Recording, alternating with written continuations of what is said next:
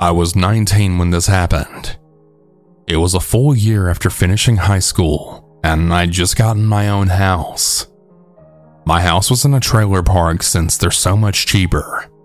So one night I was in my house with my three friends, Courtney, Lauren, and Angelica. Keep in mind that they also live in the same trailer park that I do as well. They were spending the night, and we were laughing and talking for a while. The TV was on since we decided to watch music videos on MTV. Well, after about half an hour, at about 11:30 at night, the emergency alert system went off on my TV, saying about a tornado that had touched down nearby. The robotic voice on the alert said it was actually a tornado emergency. For those that don't know what that is, it's much higher than a tornado warning. It means a tornado is large and deadly, and that catastrophic damage is expected, and that loss of life is likely. Anyway, Courtney, Lauren, Angelica, and I had to get the hell out of the house since it was in a trailer park. And just as we all got outside, the siren started blaring. It scared the shit out of us since the sirens are only seven houses away from my house, so it was very loud from a real close distance. The wind got pretty violent. Then we ran at full speed to the storm shelter, which was only half a block away. Us and everyone else living there went inside and down to the basement. Then, about 15 minutes later, the power went out. Then we heard what sounded like the rumble of a freight train, and we heard things outside being blown around and things crashing. I freaked out and thought to myself, Oh my god, is this where we're going to die? Lauren started having a panic attack and began hyperventilating. Courtney started to have an anxiety attack, and Angelica started crying from being terrified. We were all just talking about this together. We really thought we were going to die, but I told them we'll get through this together. Other people in the shelter started to get worried as well. Some of them were even thinking the exact things that we were. I called my mom and I told her what was going on. She said that she was in her closet in her basement and she told me to be safe. I told her through the phone Mom, if something bad happens to me, I just want you to know I love you. Well, about 12:30 a.m., the power came back on, and we were finally able to leave the shelter. When we got outside, there was debris everywhere. There were a couple of trees uprooted, a few cars flipped upside down, a few homes were badly damaged, and about three other homes were completely obliterated. When we got back to my house, the garage was completely blown out, but my house and our cars weren't damaged by some miracle. The four of us couldn't get any sleep that night, and a few hours later, during the mid morning hours, we decided to walk around the trailer park to look for more damage. We actually saw a car that crashed into a house. Courtney's house had a bit of siding blown off, and the roof to her garage was blown off as well. Lauren's house had a broken window, and the garage had an uprooted tree that crashed in, and Angelica's house had a couple of minor pieces of the roof blown off. A window was shattered, and a little bit of siding was blown off from the violent wind. Our moms then called us and they asked if we were all right, which we told them we were. They were glad we survived, and then we went back to my house. That was quite an experience, and we were also glad that nobody else out there was hurt or killed. However, the people living in the houses that were badly damaged and obliterated were displaced, and they had to find new places to live. And to say that traumatized us is an understatement. That had to have been one of the most scariest things that I've ever been through, and I really hope I never have to experience anything like that ever again.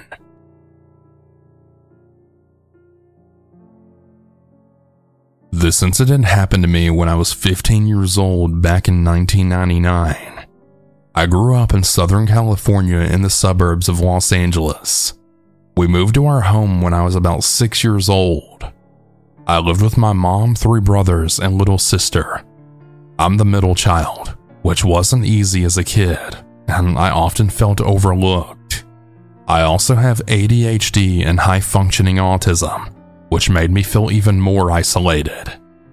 I'll give you guys an overview of my town and house so you can get an idea of where I grew up. When we moved there, our city was pretty much all dirt roads and citrus orchards. It was common to see coyotes, deer, rattlesnakes, and even mountain lions. Our house was up a road that looked like a dead end street, but the street curved around and led into our neighborhood. It was remote and creepy. Our house was the second house on our street. I guess you could say it was your typical middle class neighborhood. We had a huge canyon behind our house, literally right next to the fence of our backyard. We loved to play in the canyon as kids. There was a big river in the canyon that my siblings and I would ride our boogie boards down. There were even small waterfalls to play in, and small fish and frogs in the river. Now, as an adult, I cringe to think of how I'd go down into that canyon alone at such a young age. When I was about 10, the police had discovered a dead body in the lake down in the canyon and ended up building a dam and drained the lake. We weren't able to play in our beloved river anymore as the police had drained it. I guess it was for the best though. Years later, I had actually discovered that that wasn't the first body that they found down there in the canyon. They ended up draining it because someone kept dumping bodies into the lake. Well, in third grade, I also had a friend who lived down the street from me who was murdered. I guess her dad had left the house for business, and the mom and the children were murdered while he was gone. They never solved the case. They also never solved the cases involving the dead bodies in the canyon behind our house either. Anyway, back to my house. We had a pretty big yard and even had a goat, horses, a pig, cats, and dogs, and you get the idea. We also had a big barn that was against the canyon where our animals would be kept at at night. We had a steep driveway, and our street was also pretty steep as it led up to the mountains by my house. Between our home and the rest of the neighborhood was a trail, kind of a slab of land with overgrown shrubbery with a huge electrical tower right in the middle of the trail. The brushes along the path were really tall and overgrown, which only added to the creepiness of my neighborhood. All of the kids in my school considered our street to be the creepiest street in town. The previous owner of our house actually died in the house.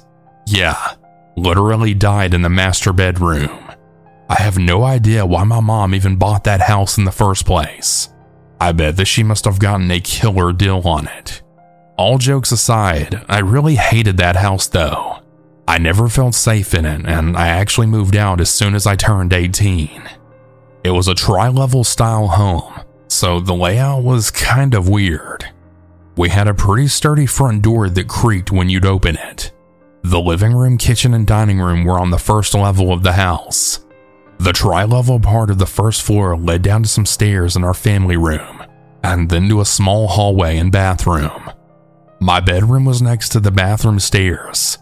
My room was kind of tucked away in a weird spot of the hallway. There was a little piece of wall that obscured my view into the family room from my bedroom door. Another weird aspect of the house was that there was a huge cutout in the wall of the kitchen. So it was essentially a window built into the kitchen wall that overlooked the family room. I could see into the kitchen from the hallway where my room was thanks to this pointless wall cutout. The house was built in 1970, and my parents had done some, well, very strange renovations over the years. Anyway, I digress. Let's get back to my scary experience.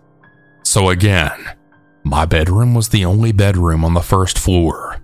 Everyone else's bedrooms were upstairs. My mom had given me the downstairs bedroom so I wouldn't have to share a room with my little sister anymore because I'd have full blown panic attacks whenever my sister would mess up the bedroom.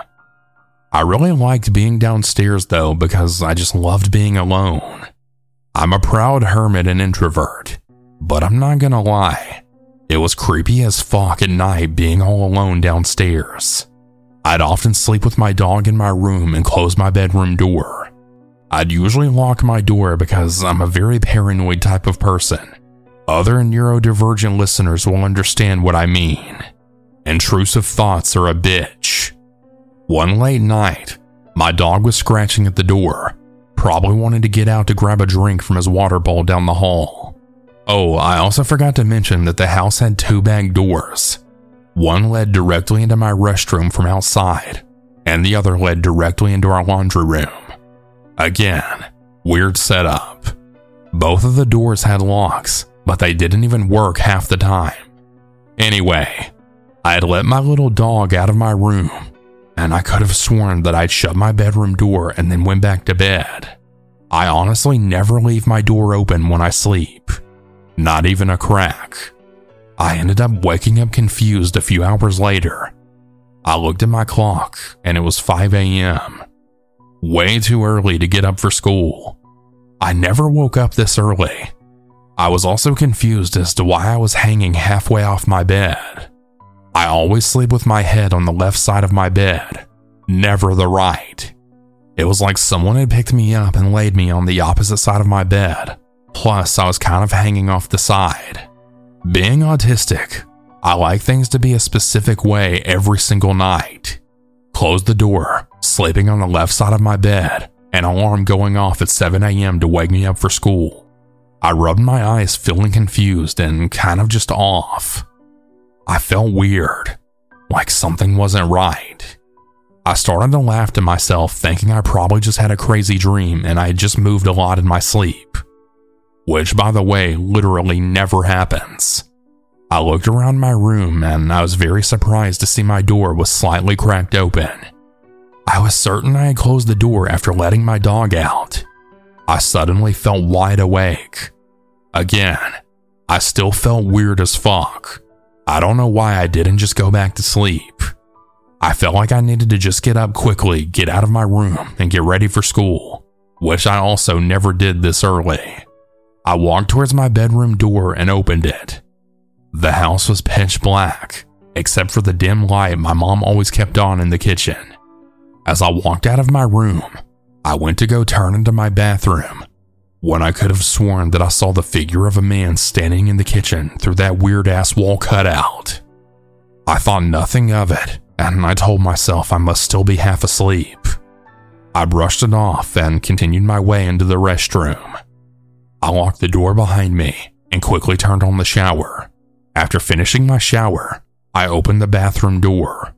I was surprised to see my mom standing right in front of me with her arms crossed and a scowl on her face. I looked at her confused and I asked her what was wrong. She immediately started yelling at me, then saying, How many times have I told you not to have friends spend the night on a school night? She went on and on about this, and I was so confused. I had no idea what the fuck she was talking about. I stopped my mom and I told her I didn't have any friends over and that I had no idea what the heck she was even going on about. She said that I must be lying to her. In her defense, she had caught me sneaking in some of my friends through my bedroom window just a few weeks prior to this. I kept telling her I wasn't lying, and I started getting upset that she was accusing me of something that I definitely didn't do. She must have realized at some point that I'd been telling the truth. All of a sudden, she got really quiet and looked pale, and her eyes got wide. Do you promise me that you didn't have any friends over? She said very calmly. Again, I said bluntly, Yes, I promise. Why? She just stood there staring at me. Again, I asked her what was wrong. She hesitated and then began talking again. She told me that she had woken up early around 5 a.m she was laying in bed reading a book when she had heard me downstairs as I opened and shut the bathroom door and turned on the shower. Right after she heard me turn on the shower, she heard heavy footsteps move quickly across the wooden floors downstairs. She said that it sounded like the person had heavy boots on as they moved from the kitchen all the way to the front door. She then heard the front door swiftly open and then close. My mouth dropped open and I just stared at her. I couldn't believe it. I told her I saw the figure of a man standing in the kitchen while walking to the restroom, but that I thought I was just seeing things. She didn't say anything else and walked off. I was so creeped out and I didn't know what to think. Later that day, she changed the locks on all of our doors and even put latches on the doors. This incident made me hate our house even more. When this happened, my mom was going through a divorce with my stepdad, so she thought it might have been him or maybe even our really creepy neighbor. After that night, I started making sure to lock my bedroom door and window every night. We never found out who had come into our house early that morning. Even to this day, it turns my stomach thinking about what could have happened to me. This definitely wasn't the first or last scary experience in that house. I still have nightmares about what could have happened to me. How did they get into my house? Were one of the doors unlocked? Why had they come into my room? Were they watching me sleep? Why did they move me like that in my bed? How did I not wake up as they moved me? Why didn't they steal anything? Why were they even there in the first place? And how the hell did they get there? My mom didn't hear a car start up or drive off. Were they on foot? Did they come from the canyon? Did they hide along the sketchy trail in front of my house? The questions I still continually ask myself that scare me to my core are Why did they leave my room to go to the kitchen? Was he coming back with a kitchen knife? They had left my cracked door open and then went to the kitchen. I truly believe the person was planning to come back to my room to do God knows what. I have no idea why I felt so compelled to get up early that morning. I don't know who the hell it was, but I truly believe that they didn't have good intentions.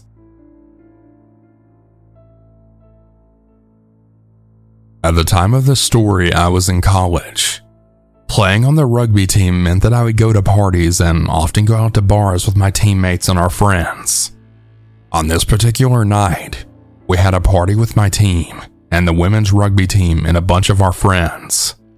The party was the usual college party loud music, keg of beer, punch, and a ton of other drinks. By the time the party was over, there was nothing left. Rugby players can outdrink anyone. At this time, it's about midnight, so we decided to take the party to the bars. It was about a 15 minute walk to the bar. Most of the people at the party left before me, and my team had finished cleaning up after the party. So at this point, it's about 10 to 15 guys walking together to the bar at the same time. Sometimes the town is not the safest, so strength in numbers is important. We get to the bar around 12:30 a.m and we all go into the packed bar and start ordering our drinks. The bar had closed around 2 a.m., so we had all started to make our way out of the bar. Somehow we lost sight of each other, and I started to walk back to my dorm alone. I met up with a few other guys who were walking back to campus. None of us knew each other, so we started having some small talk, and we found out we lived in the same dorm, just different floors. The walk back to the campus was about 30 minutes. It's not a long walk, but it's negative 7 degrees, and snow and ice covered everything. And when you're really drunk, it makes it much more difficult to walk. All of us had to pee, so we went behind a house that we thought was abandoned. There was a broken down car and trash all over the yard, and the house looked like it was falling apart. So we go behind the house by the back porch and started to do our thing. All of a sudden, we then heard the unmistakable sound of a shotgun being cocked. In a split second, there was a man running out the back door. He was about 10 feet away from us. We all jumped and we started to run as fast as we could back to the campus. Now, I'm not the fastest person, but being chased by a man with a shotgun really makes your legs move. After a block of running, we thought he just went back inside. We were dead wrong. He was still chasing us, and he still had his shotgun. I then looked back to see how close he was to us, and I saw him stop running and draw his gun and aim it to shoot at us. We jumped into the woods that bordered the school, and we ran through the woods until we lost him, then finally back to our dorm. We actually all packed into one of the guys' dorms just to talk about what happened. We agreed to stay there until we caught our breath and calmed down. After about an hour, we all went back to our dorms and we agreed to never talk about it to anyone. We could have gotten arrested, or even worse, killed by that man. I know that we shouldn't have been in his backyard, but to continue to chase us into the woods and try and shoot us was excessive. It was one of the scariest experiences of my life, and I thought that if I didn't outrun him, I would have been shot. Thank God we got away, and I'm never going to an abandoned property for as long as I live. Hey everyone, I hope you all enjoyed these stories. If you ever want to submit your own, you can do so at southerncannibal.com. Have a good night, everyone. And remember to always Stay